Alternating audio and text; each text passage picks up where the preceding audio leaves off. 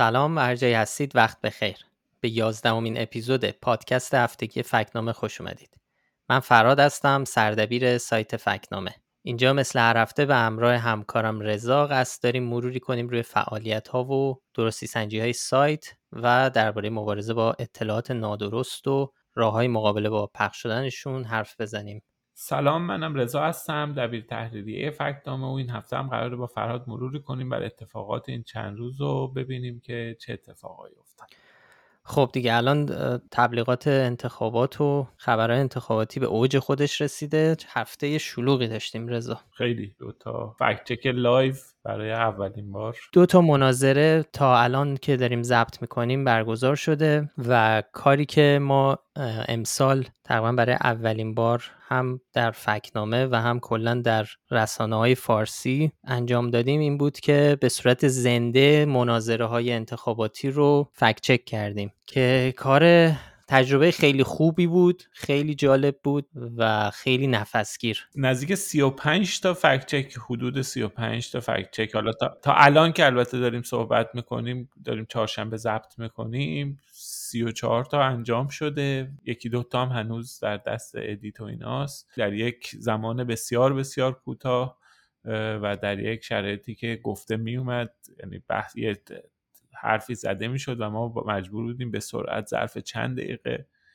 درستی و صحت و سقمش رو بررسی البته خب این ابتکار فکنامه نیست قطعا. این یه کاریه که خب خیلی از فکچکرهای دنیا در مخصوصا زمان انتخابات مناظره های انتخاباتی یا در آمریکا سخنرانی سالانه رئیس جمهور اینا مواقعیه که فکت چکینگ زنده انجام میشه. مخصوصا با وجود شبکه های اجتماعی خب این کار خیلی راحت تر اتفاق میفته معمولا سخنرانی ها یا اتفاقهایی که به صورت زنده پخش میشن و تعداد زیادی یعنی بخش زیادی از جمعیت اون کشور دارن نگاه می‌کنن بهترین فرصت واسه فکت چکینگ زنده.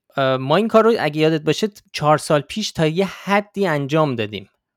چهار سال پیش ما در واقع هنوز فکر کنم سایت هم نداشتیم اون موقع. حساب توییتری داشتیم تا اندازه ای سعی کردیم این کارو بکنیم. ولی خب به اس نه, نه خودمون اسمشو گذاشتیم فکت چکینگ زنده ولی و نه خب کسی اصلا همچین برداشتی یکی دو تا اون موقع انجام دادیم. یه دونه یادم قالیباف یه چیزی گفت خیلی آره قالیباف گفت که 13 درصد از مدیران شهرداری تهران از زنان هستن. بعد اونو یادمه که آره یکی از اولین در واقع توییت هایی بود که خیلی مورد استقبال قرار گرفت. اونم این بود که یه همکارمون همون موقع رفت سایت شهرداری. یه سری عکس پیدا کرد از مثلا جلسات یا همایش های مدیران ارشد شهرداری تهران که مثلا یه عکس بود از یه سالن همایش که گوش تا گوش مرد بود. یعنی کل تصویر پر بود مثلا نزدیک فکر کنم 150 تا مرد.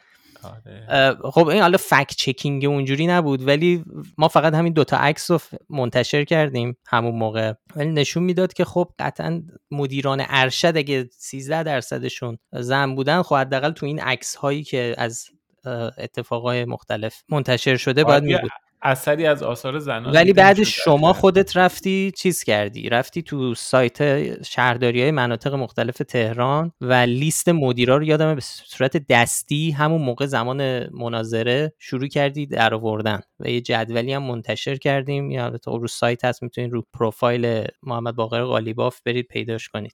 و آره اون اونم تجربه در واقع ابتدایی fact checking زنده بود. ولی قابل مقایسه اصلا با کاری که این دفعه کردیم و الان داریم انجام میدیم نبود.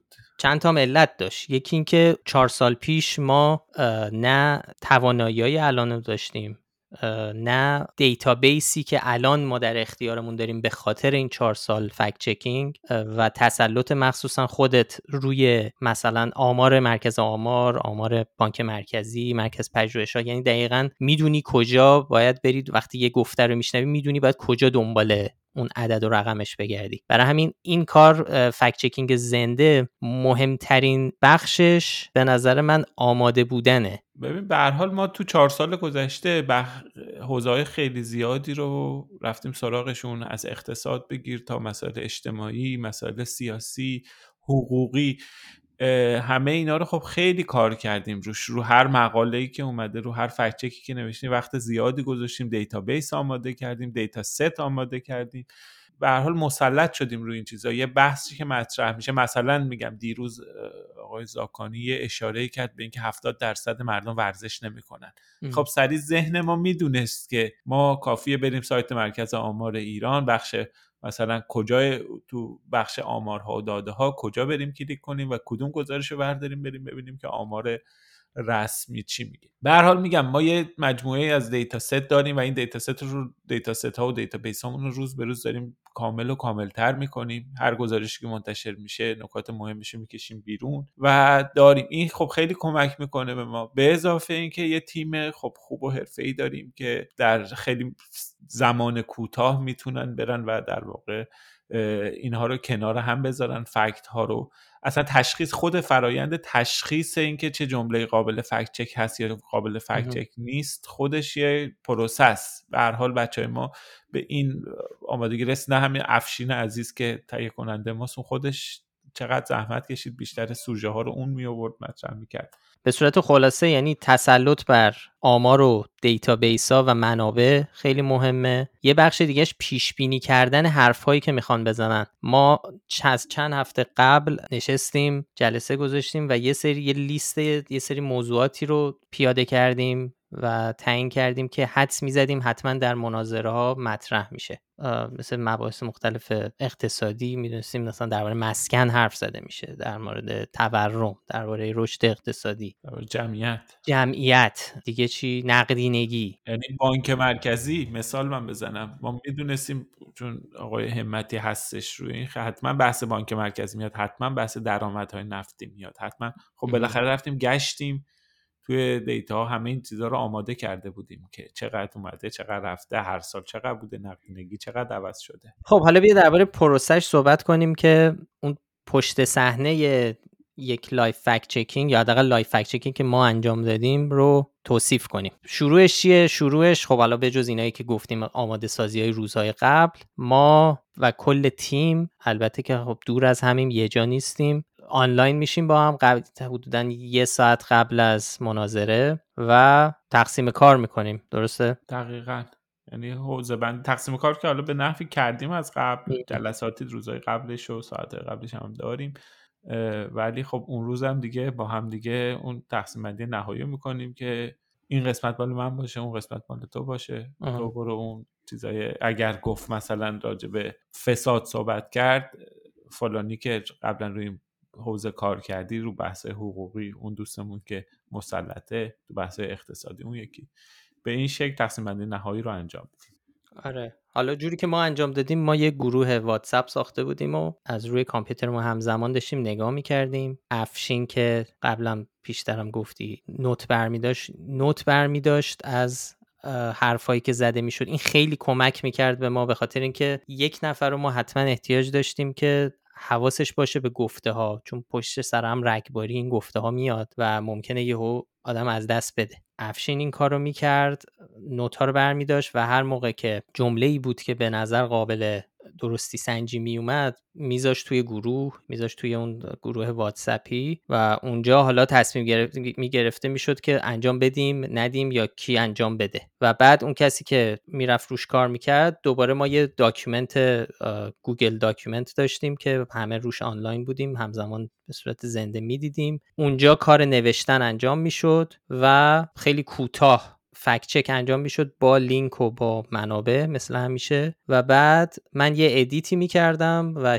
برای توییتر و شبکه های اجتماعی آمادهش می‌کردم منتشر می‌کردیم. کوتاهترین حالتش چقدر بود رضا؟ مثلا فکر کنم در... بعضیاشون مثلا شاید ده دقیقه ای آماده می‌شد.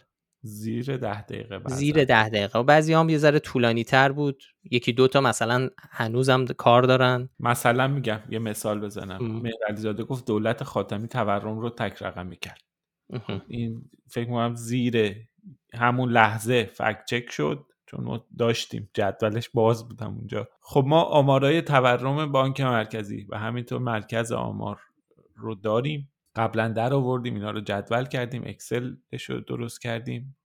قبل از مناظرم اصلا باز کرده بودم من خودم این جلو. به اضافه اینکه خب بالاخره انقدرم کار کرده بودیم روی آمار تو گزارش های مختلف. می‌دونستیم چه سالهایی تورم یه رقمی شده دو رقمی شده. می‌دونستیم در دوره خاتمی نزدیک شده به یه رقمی ولی هیچ وقت یه رقمی نشد. و خلاصه تا این جمله گفته شد سریع تو همون لحظه فکت چک شد. یه دقیقه هم طول کشید که بنویسیم لینک بذاریم و بفرستیمش بره. آره و همین هم خیلی جالب بود برای مخاطبا. کلی هم فیدبک خوب گرفتیم از دوستانمون در رسانه های دیگه. چه حالا روی شبکه اجتماعی چه به صورت شخصی. شخصی؟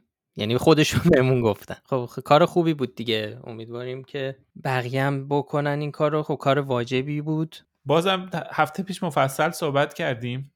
این دفعه هم صحبتش بکنیم. یه ذرم خود این انتخابات و خود این مناظره ها خب مثل همیشه نبود و استقبال عمومی به شکلی که سالهای گذشته وجود داشت تو انتخابات قبلی بود انجام نشد. بالاخره خب خود نظرسنجی رسمی نشون می‌داد که درصد به نسبت پایینی از مردم اینا رو نگاه کردن. بحثایی که مطرح شده بود اونقدر بحثای جذاب و بحثای روزی نبود.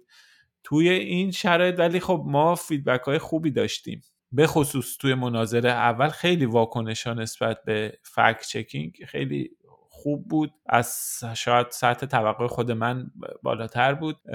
و این این نشون می‌داد که درسته ممکنه انتخابات حوصله سربر باشه یا جذاب نباشه ولی فکت چکینگش هنوز جذاب اینکه کی چه حرفی می‌زنه چقدر این حرفا بعضی بعضا دور از واقعیتن. چه جوری آدمایی که اومدن برای رئیس جمهوری دارن تلاش می‌کنن بعضی وقتا از آمارای خیلی خیلی ساده از بیان اونا یا حتی بعضا از فهم مفاهیم ابتدایی اقتصادی اینها ناتوانن. اینها نکات جالبیه که فکر می‌کنم که برای مخاطبای ما هم این قسمتش جذاب بوده.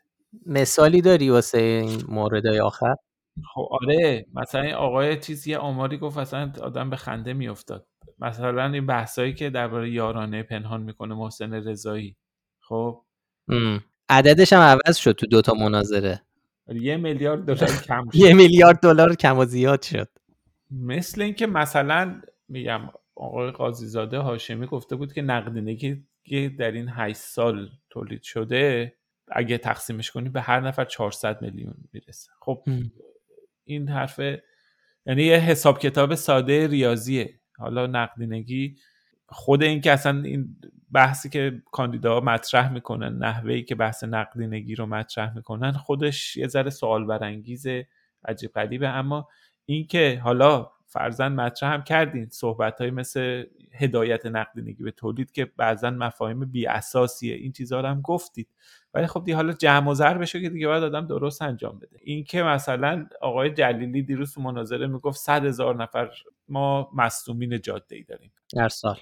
در سال. در صورتی که خب کافی بود یه سرچ بکنن این آمار چند برابر سه چهار برابر این 340 خورده هزار مصدوم داریم ما از تصادفات جاده ای.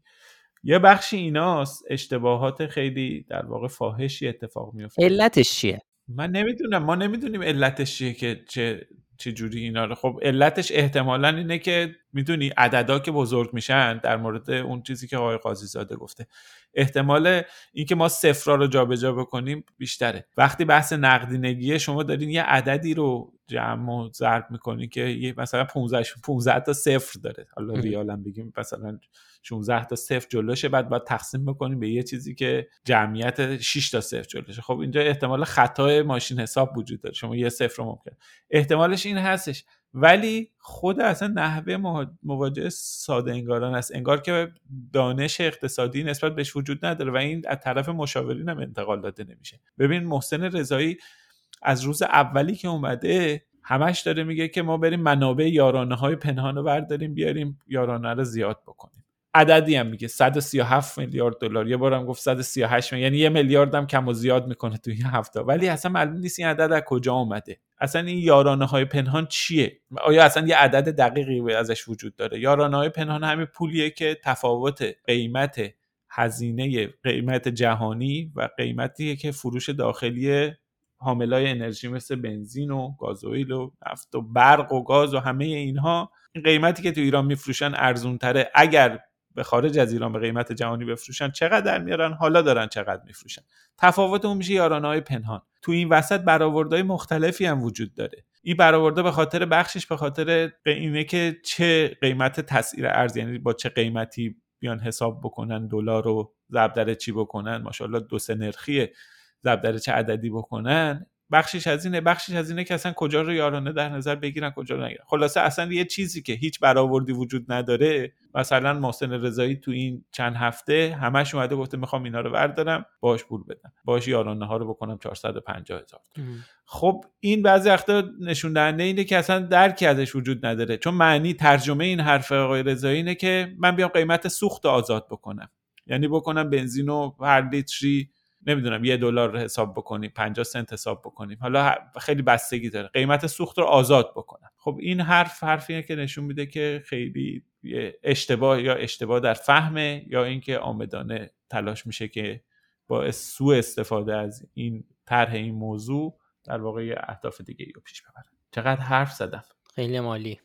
طولانی شد. آره بگذریم درباره فکت چکینگ زنده. گفتیم ولی حالا بریم سراغ گفته هایی که ما بررسی کردیم تو این دوتا مناظره.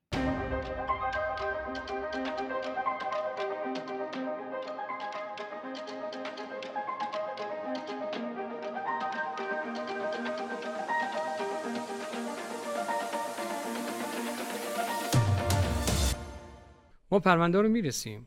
مردم هم خوب می‌دونن که بنده در رسیدگی خط قرمز ندارم نه در ادعا در عمل. یه اثبات شده برای مردم. شما می‌دونید کی بود اینجا؟ دوره قبل که کسی رسما گفت که من رئیس جمهور نمی‌خوام بشم فقط اومدم از دولت دفاع کنم. این در تاریخ سیاسی ایران بنیاد چو دوستان شما گذاشتن. چرا این کار کردید؟ شروع کنیم.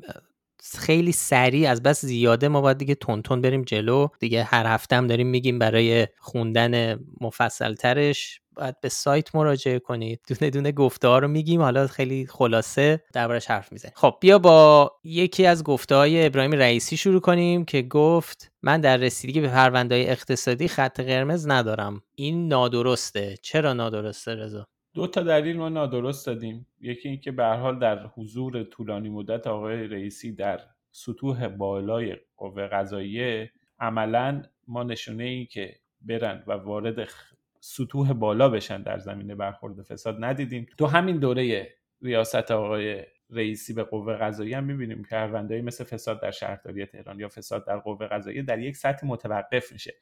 ما عملا نمی‌بینیم افراد بلند پایه منصوبان آقای خامنه ای یا افراد نزدیک به اون هیچ وقت مورد بازخواست قرار بگیرن مورد پیگرد قرار بگیرن به صورت رسمی و علنی حداقل ما ندیدیم. نکته دوم اینه که در جمهوری اسلامی ایران در قوانین جمهوری اسلامی ایران به طور رسمی و به طور علنی برخی از نهادها مستثنا هستن. نمیشه برخورد باهاشون کرد نمیشه طلب شفافیت کرد. به طور مشخص در دو تا قانون یکی قانون ارتقای سلامت اداری و مبارزه با فساد و دیگری قانون دسترسی آزاد به اطلاعات. نهادهای زیر نظر رهبری مستثنا شدن. تو یه بخشایی گفتن فقط با موافقت یا حالا عین واژه‌ای که تو قانون نوشته. عدم مخالفت معظم له اینا ممکنه یه سری اطلاعاتشون رو منتشر کنن که تا الان نکردن گزارش ما عمل کرد و گزارش هایی که توی قانون بهش اشاره مستقیم شده هیچ وقت منتشر نکردن و عملا از بخشهایی از قانون مستثنا هستند و این باعث میشه که ما بدونیم که از نظر ساختاری در ایران یک عالم نهاد و گروه و دار و دسته که بخش بزرگی از اقتصاد ایران رو در اختیار دارند جز خط قرمزن. به خاطر همین این حرف آقای رئیسی نمی‌تونه درست باشه. این قضیه خط قرمز برای مبارزه با فساد چند وقت پیشم ما بهش پرداختیم. اونم عبدالناصر همتی بود که گفته بود مقام معظم رهبری خط قرمزی برای مبارزه با فساد ندارد که به همین دلایلی که رضا الان توضیح داد ما بهش نشان شاخدار دادیم. یه فکچک دیگه ای که از ابراهیم رئیسی داشتیم درباره کاندیدای پوششی و سابقش بود به خاطر اینکه همتی در طول مناظره چند بار فکر می‌کنم به ابراهیم رئیسی می‌گفت که کاندیداهای دیگه ای که اومدن اینا کاندیدای پوششی تو. و اومدن در برای حمایت از تو که در جواب این ابراهیم رئیسی گفت کاندیدای پوششی اتفاقا از طرف جناح شما برای اولین بار معرفی شد در انتخابات پیش. منظورش اساق جهانگیری و هاشمی تبا بود. یعنی می‌گفت این این این روند رو شما جا انداختید در انتخابات 96 خب اینم نادرست بود. اتفاقا خیلی جالب بود که ما رفتیم گشتیم تو سابقه اینجور حضور نامزدا در انتخابات گذشته. قدیمی ترینش فکر کنم برمیگرده به 1360 که ویدیوش هم البته هست در اینترنت. ویدیویی که همه رقبای آقای خامنه ای اونو به عنوان فرد اسلح می‌دونست. در این مقطع در حقیقت بهترین فرد و شایسته ترین فرد و لایق ترین فرد رو همون برادر عزیزی که همگان او رو دارید انتخاب می‌کنید یعنی حضرت حجت الاسلام و المسلمین جناب آقای خامنه ای او رو می‌شناسن. یعنی حتی قبل از انتخابات به صورت علنی توی تلویزیون اومدن که ما همشون می‌گفتن ما آقای خامنه ای رو فرد بهتر می‌دونیم یعنی رقیبشون. و یه سابقه دیگه هم اگه اشتباه نکنم رضا 1370 بود درست؟ 1372 بود انتخابات 72 دوره دوم هاشمی رفسنجانی. هاشمی رفسنجانی که این حتی تو خاطرات خودش هم نوشته که از نگرانی این وجود داشت که ظاهر انتخابات غیر رقابتی باشه. برای همین تو خاطراتش نوشته که از عبدالله جاسبی دعوت کرده که برای داغ کردن تنور انتخابات بیاد ثبت نام کنه. و خب این نشون میده که این قضیه کاندیدای پوششی چیز جدید نیست و از همون اوایل انقلاب بوده و سابقه داشته. یه حرف دیگه ای که از آقای رئیسی فکت چک کردیم این بود که گفت در دوره من در قوه قضاییه ما نه سایت بستیم نه روزنامه بستیم. به این هم نادرست دادیم. چرا؟ رضا؟ چون هم سایت بستن هم نشریه تعطیل شده و همین که خیلی هم پیگیر یه دونه پیام رسان سیگنال فیلتر شد مسدود شد و خیلی هم به طور فعال قوه قضاییه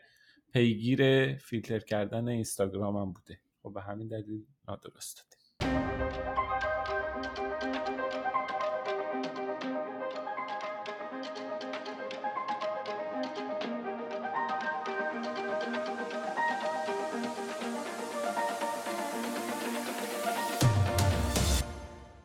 من از جناب آقای رئیس سوالم اینه شما که فقط از نظر کارهای کلاسیک و تحصیلات شش کلاس سواد دارید. البته من احترام می‌گذارم به سواد حوزوی حضرت عالی ولی با این سواد نمیشه باید اقتصاد داره بله. کرد. خب آقای رئیسی هم که خب بالاخره ظاهرا شانس اولم هست نظرسنجی ها و اینا همه نشون میده. در فضای سیاسی هم اغلب تحلیل اینه. یه دونه دیگه فکت هم ازش بگیم. درباره مدرک تحصیلیش البته در مناظره اول بحث رو محسن مهرعلی زاده شروع کرد گفتش در که آقای رئیسی شش کلاس سواد کلاسیک داره و اینها که ما بهش گمراه کننده دادیم طرح مسئله رو. در این مناظره آقای رئیسی اومد توضیح داد که و گفتش که من مثل هر دانشجوی دوره های تحصیلی را طی کردم. ما به این هم نشان گمراه کننده دادیم. ابراهیم رئیسی بعد از تمام شدن تحصیلات ابتدایی وارد حوزه علمیه میشه. و مدارک در واقع مدارج تحصیلی رو به روال اونجا طی می‌کنه. دست آخرم از دانشگاه عالی شهید متحری از دانشگاه شهید متحری که مدرسه عالی شهید متحری بوده که شرایط ویژه‌ای هم داره مصاحبه داره بعد پذیرش کنکور مدرک دکتری فقه حقوق خصوصی می‌گیره. این نکته هم که به هر حال آقای رئیسی در زمان اخص دکترا معاون اول رئیس قوه قضایی بوده عضو چند شورا بوده خیلی به هر حال سر شروع بوده. این بحث مطرحه. در مورد خیلی از مسئولین مطرحه. بحث اعتبار پایان نامه و مدرکشون مطرحه. باید باید روش کار بشه. ما هنوز کار نکردیم فرصت نکردیم و جایی هم ندیدیم که هنوز کار بکنن. موضوع بازه. اما این بحث که به هر حال این روشی که طی شده تا به دکترا رسیده روشی که خیلی از آخوندها و روحانیون در جمهوری اسلامی طی می‌کنن و مدرک دکترا می‌گیرن.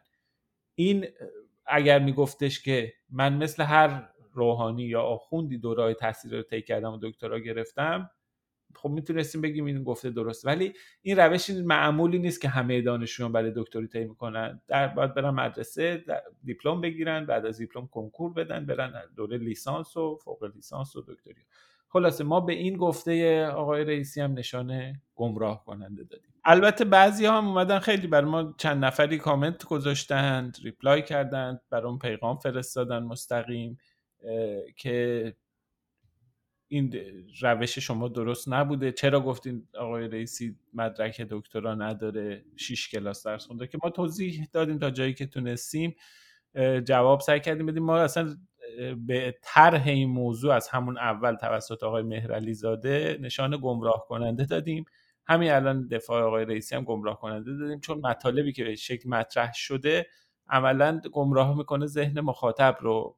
آره حالا حرف از انتقاد شد. یه انتقاد دیگه ای هم که جالب بود و لاقل تو توییتر به اون کاربری که برامون فرستاده بود جواب دادیم. اونم سر گفته جلیلی بود که تو مناظره دوم گفت 27 درصد مردم ایران در روستا زندگی می‌کنن. ما بهش نادرست دادیم و تو توضیحات نوشته بودیم طبق سرشماری سال 95 25 ممیز 9 درصد جمعیت ایران در مناطق روستایی زندگی می‌کنن. یعنی در واقع انگار یک درصد اختلاف با گفته رئیسی. و خب البته نوشتیم که مرکز آمارم برآورد کرده نرخ روستا نشینی تو سال 1400 یه ذره بیشتر از 24 درصده. ولی برامون مثلا یکی نوشته بود شما الان چه جوری به این نادرست می‌دید؟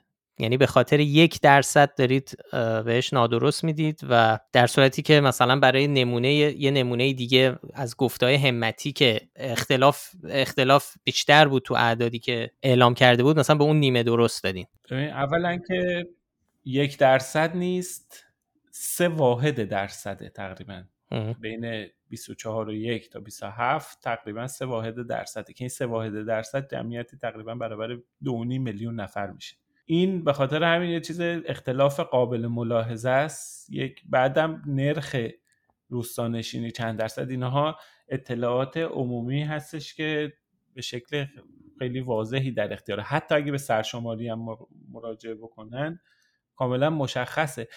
خلاصه اینجا ما توضیح دادیم. اون دوستی هم که این چیزو مطرح کرده بود ظاهرا قانع شد که ما چرا به گفته آقای جلیلی نادرست و البته یه دوست دیگه هم پرسیده بود حالا که به این نادرست دادید چرا به گفته همتی آره اختلافش چند میلیارد هفت میلیارد دلاره به اون نیمه درست دادی؟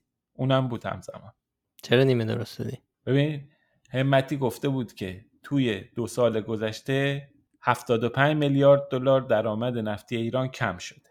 خب نیمه درست گرفت. ما چرا نیمه درست؟ ما اول رفتیم ببینیم که آقا درآمد نفتی ایران در دو سال گذشته چقدر بوده؟ خب بانک مرکزی آمار 98 داره 29 میلیارد دلار. آمار سه ماهه 99 هم داره. 14 و خورده ای. حالا ما خلاصه فرض کردیم 21 میلیارد دلار روی هم. ایران 50 میلیارد دلار در این دو سال درآمد نفتی داشته.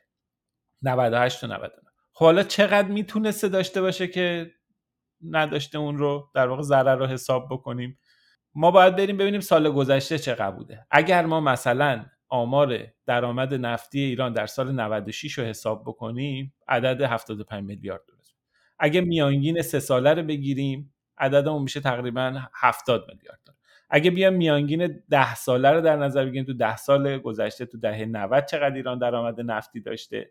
خب میشه 80 میلیارد دلار. ببین یه بازه است. عدد آقای همتی تو یه بازه است که یکیش تقریبا دقیقا عددش درسته. به همین دلیل ما به این نیمه درست دادیم. اینجا دیگه اصلا بحث اختلاف با واقعیت مطرح نیست. اختلاف با یه عدد قطعی مطرح نیست. بحث اینه که توی بازه محاسباتی می گنجه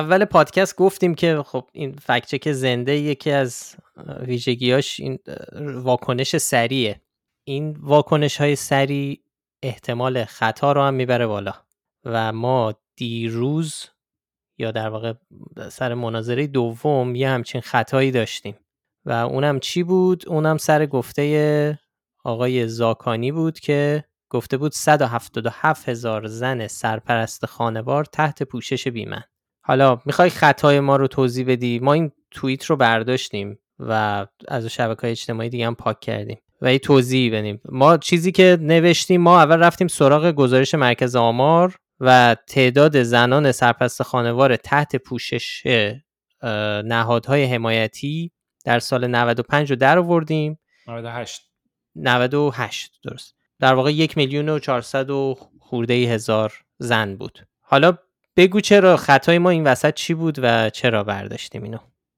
خب این تعداد اف زنان سرپست خانوار تحت پوشش کمیته امداد و سازمان بهزیستی بودند. پوشش نهادهای حمایتی در صورتی که گفته آقای زاکانی زنان سرپرست خانوار تحت پوشش بیمه بود. کسایی که بیمه شدن خیلی از این زنانی که در پوشش نهادهای حمایتی هستن بیمه نیستن. و بحث بیمه کردنشون سالها هستش مطرحه از جمله یکی از وعده های روحانی اصلا بیمه زنان سرپرست خانوار بود. خلاصه این بحثی که عددی هنوز ما عددی زاکانی رو پیدا نکردیم. نمی‌دونیم 177 هزار تا از کجا آمده گشتیم یکی دو روزه گزارش رسمی پیدا نکردیم. حتی تو اخبارم به این عدد نرسیدیم هنوز.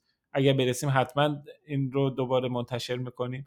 ولی اجالتا این توییت رو حذف کردیم تا ببینیم که چی میشه توضیح هم دادیم. طبق روال فکنامه ما اشتباهمون همیشه میپذیریم توضیح میدیم با ذکر توضیح حذف می‌کنیم و اصلاح و اینم به خاطر تذکر یه کاربر بود. برای همینه که ما میگیم همیشه حواستون باشه به کارهای ما ما بعضی وقتا اشتباه می‌کنیم. و خیلی خوشحال شدیم که تذکر داد اون دوستمون و ما هم حذفش کردیم.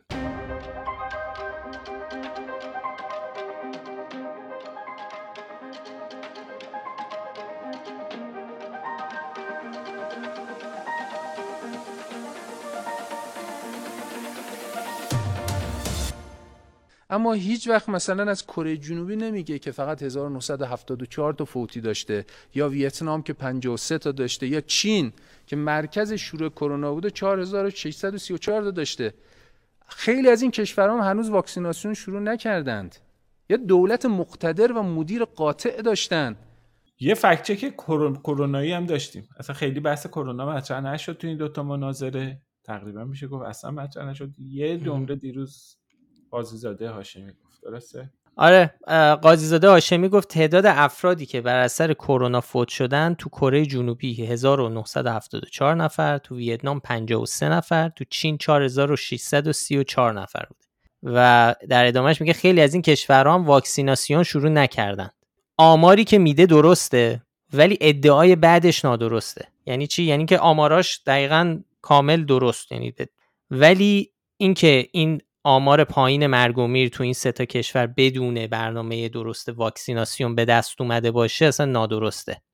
و این, این هر سه تا این کشورها مدت هاست شروع کردن واکسیناسیون این در واقع با یه آمار درست یک ادعای نادرست رو مطرح کرده. مثلا چین تا الان نزدیک 800 میلیون دوز واکسن کرونا تزریق کرده. تو کره جنوبی 8 میلیون تو ویتنام بیشتر از یه میلیون و سیصد هزار دوز بوده که نشون میده خب در واقع خب این حرف آقای قاضیزاده کاملا اشتباهه.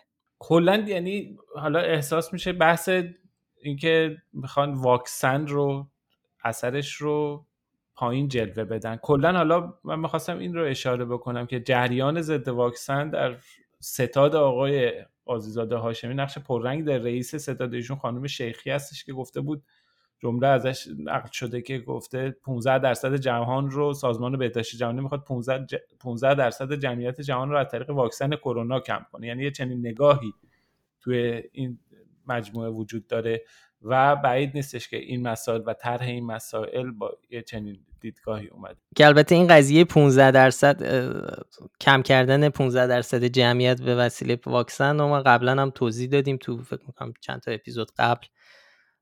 قبلا فکت چک کردیم یه چیزیه که شروع شده یه باور غلطیه که با یه ذره جزئیات عوض میشه یه دفعه بیل گیتس یه دفعه حالا سازمان بهداشت جهانی هر دفعه یه قصه ای ساخته میشه سر این 15 درصد کم کردن آمار جمعیت جهان. یه بار دیگه ما به یه جمله زهرا شیخی تو فکنامه نشان شاخدار دادیم گفته بود در هیچ کجای دنیا واکسیناسیون عمومی نشده و هیچ واکسنی به تولید انبوه نرسیده.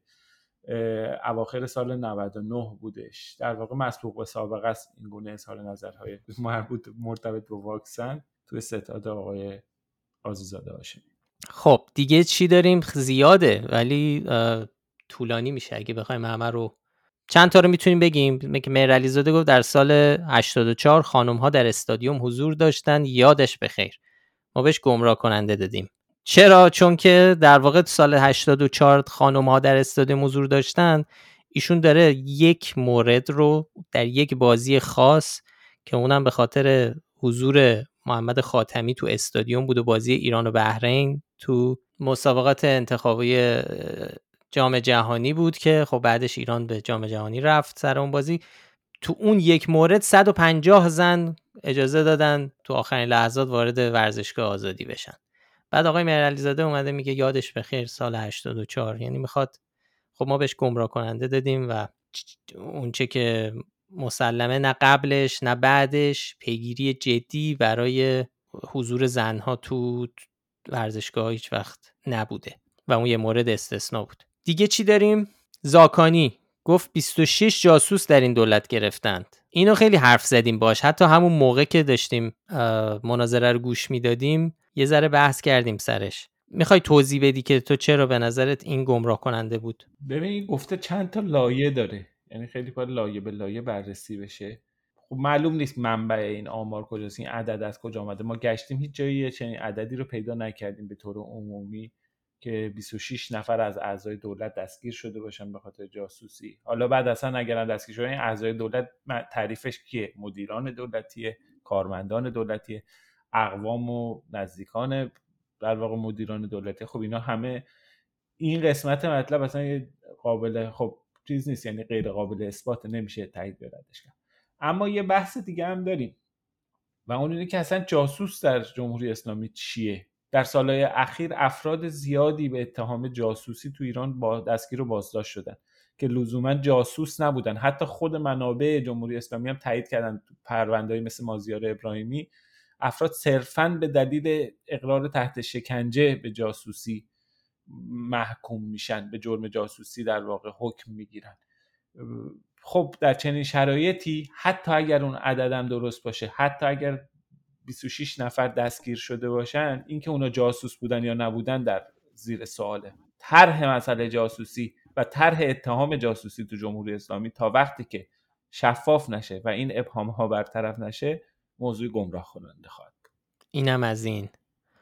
دیگه چی؟ یه دیگه هم یه نفر یه انتقاد کرده بود گفته بود که چرا از همتی فکت چک نکردیم؟ کردیم خب که. فکت چک کردیم گفت چرا بهش نادرست کم بدین؟ یکی یکی از چیزایی که مستقیم فکت چک نکردیم همتی رو. زاکانی گفت همتی تناقض داشته در مواضعش تو FATF تو مناظره اول آه. که ما اونم فکت چک کردیم. بله اون درست تناقض داشت. به زاکانی درست دادیم. یعنی درستش زاکانی گرفت نشانه درست. همتی در سال 98 یه موضوع دیگه ای داشت درباره FATF می‌گفت هیچ مشکلی برامون پیش نمیاد و اینا. الان داره میگه که همه هرچی می‌کشیم از دست FATF الان دیروز هم اتفاقا یه دونه تو مناظره دومم یه دونه نشان نادرست دادیم رو همین حساب. گفت که گفت دو سال FATF تو مجموعه تشخیص مجموعه تشخیص معطل کردن که ما نوشیم نه دو سال نیست سه سال و نیمه. اونجا ما یه بار بهش یه دونه نادرست دیگه هم داریم در واقع ما واقعا فرقی نمی‌کنه. هر جمله ای که قابل فکت چک باشه ما فرصت کنیم بریم سراغش و جذاب باشه موضوع روز باشه ترجیحاً. ما فکت چک می‌کنیم و از دادن هر نشانی به هر کسی دریغ نخواهیم کرد. یعنی هیچ ملاحظه و محدودیتی نداریم. خیلی هم عالی. دیگه چی؟ یه دونه فکت داشتم محسن رضایی گفت ما ده هزار تا قانون و چل هزار مقرره داریم. خیلی دوازده هزار و چهار قانون مصوب و صد و هفت هزار هفتصد شست شیش مقرره. یا همون بخشنامه مقررات آین نامه وجود داره در ایران.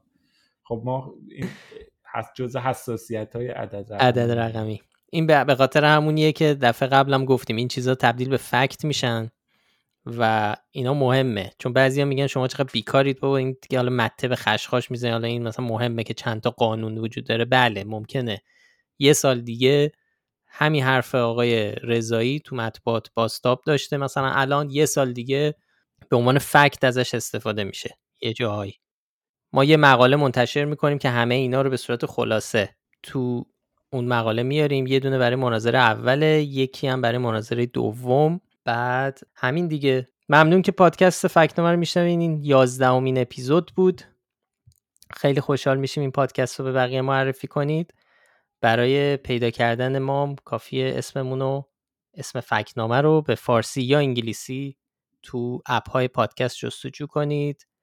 ما هر هفته لینک مطالبی رو که دربارهشون حرف زدیم در بخش توضیحات پادکست می‌ذارید می‌تونید به اونجا مراجعه کنید. برای اطلاعات بیشتر تهیه کننده این پادکست افشین صدریه و مدیر هنریش آریا کیان. این دیزاینای قشنگی که می‌بینین روی کاورهای هر اپیزوده رو آریا برای ما طراحی می‌کنه هر هفته. سایت ما هم از فکنامه دات کام و خداحافظ شما تا هفته دیگه.